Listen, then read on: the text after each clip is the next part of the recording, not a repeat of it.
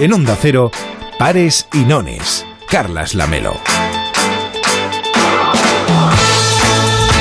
A menudo los medios de comunicación hablamos de la economía de las grandes cifras, de los resultados del IBEX, de la evolución de las bolsas o de los fondos europeos, pero lo que preocupa a mucha gente es simplemente llegar a final de mes.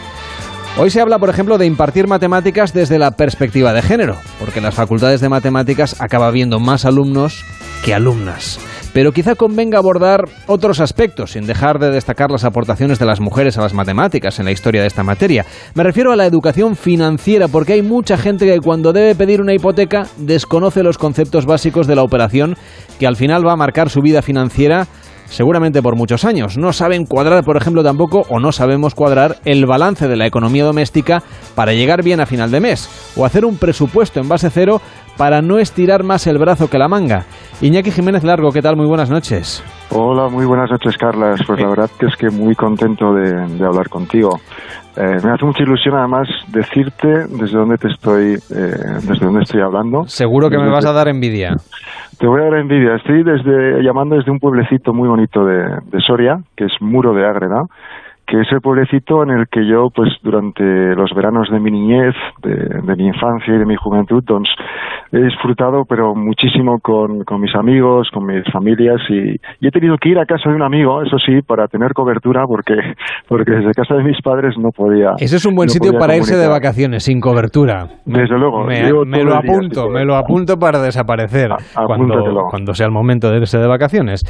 Tú has escrito un par de libros sobre economía doméstica, que no te engañen, y cuánto sabes de economía, libros en los que destacas la importancia de la educación financiera. Hoy, como bien sabes, el tema de la educación es de máxima actualidad por esa idea, entre otras muchas cosas, el, borrador, el proyecto de ley sobre educación, que habla de dar matemáticas desde la perspectiva de género. Tú que además eres profesor de instituto, no de matemáticas, pero sí de economía, mm, quizá ayudarás a que lo comprendamos mejor.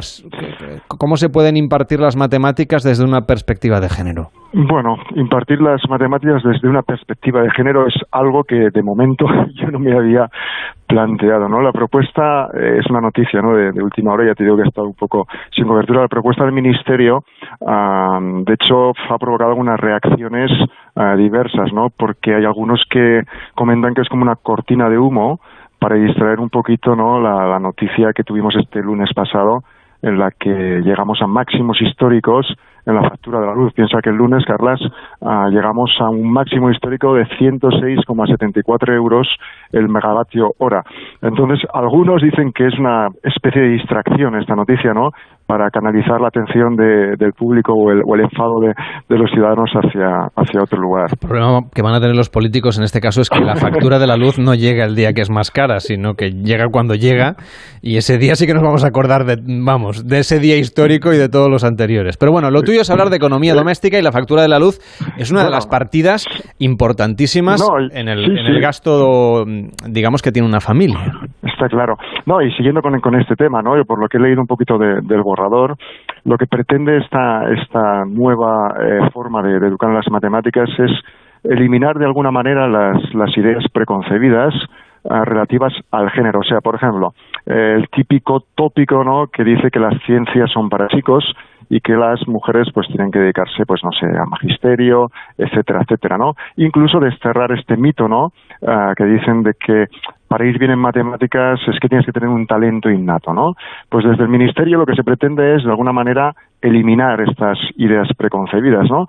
Y, lo que quieren hacer con, con, las nuevas matemáticas es estructurarlas en seis sentidos, ¿no? Pues eh, cálculo, álgebra, etcétera, etcétera, pero uno de ellos es el sentido socioemocional.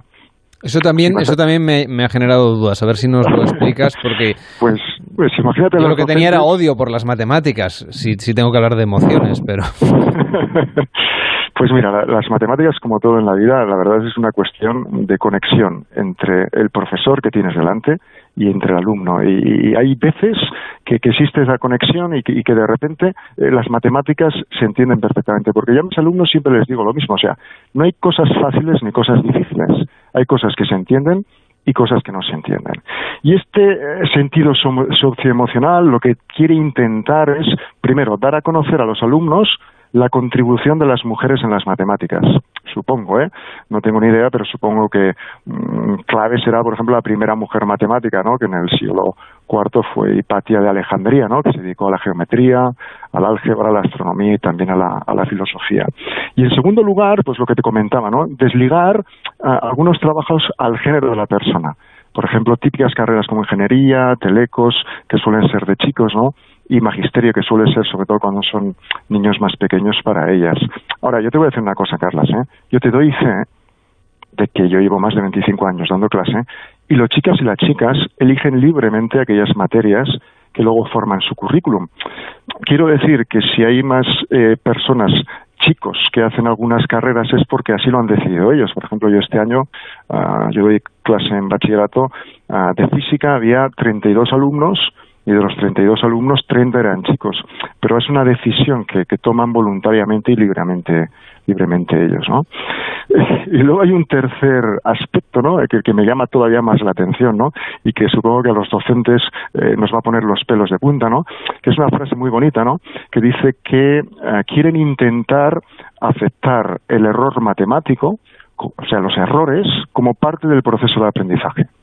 O sea que yo me imagino que. Ah, entonces hubiera, hubiera, sacado mejores notas. exactamente, exactamente. Yo me imagino corrigiendo un examen y tener en cuenta que, claro, que el error también lo tienes que incluir dentro del proceso de aprendizaje. No lo pone muy, muy difícil ¿eh? a los docentes, como puedes ver, Carlas. Y digo yo que entonces, cuando hagan selectividad. Pero a, ver, pero a ver si lo entiendo bien. Puede ser parte del proceso de aprendizaje y puedes catear. Que también es parte del proceso de aprendizaje, ¿no? Ay, pero esto ya políticamente gusta menos. Vaya. Esto de que haya fracaso escolar ya gusta menos. Ya ves que quieren tocar la varita mágica, ¿no? Que haya errores, que no se suspenda y que además se aprueben. Esto es complicado, ¿eh? para los docentes es complicado. ¿Y vosotros los y profes cómo lleváis, digamos, estos cambios constantes de ley educativa cada, pues, pues, cada dos por tres? Los llevamos mal, lógicamente, porque además en este caso es simplemente un cambio dentro de una materia que ya existe, pero cuando empiezan a sacar materias nuevas, piensa que los colegios entonces tienen que contratar a personas nuevas, con otras titulaciones, que los mismos profesores que hay dentro de esa plantilla no tienen a lo mejor la titulación para impartir esas materias nuevas y eso lo que hace es que no haya estabilidad en las plantillas y la estabilidad en las plantillas es fundamental para que una escuela, para que un colegio funcione bien. Y esto del error matemático me hacía gracia a mí, ¿no? Porque digo yo que entonces cuando hagan la selectividad, los que corrijan esos exámenes también tendrán que tener en cuenta que aunque lo hagan mal, tendrán que valorarles. No sé cómo, no sé cómo Será como el criterio de las faltas de ortografía, eh, pero trasladado a las matemáticas. Eh, exactamente. Bueno, y eso es un poquito no lo que yo he lo que yo he, he, oído ¿no? sobre, sobre, este, sobre este tema. Iñaki, se debate sobre esta cuestión, pero nosotros el tema que queríamos abordar contigo era la falta de formación en, en, en, lo que son los, los currículums educativos sobre la educación.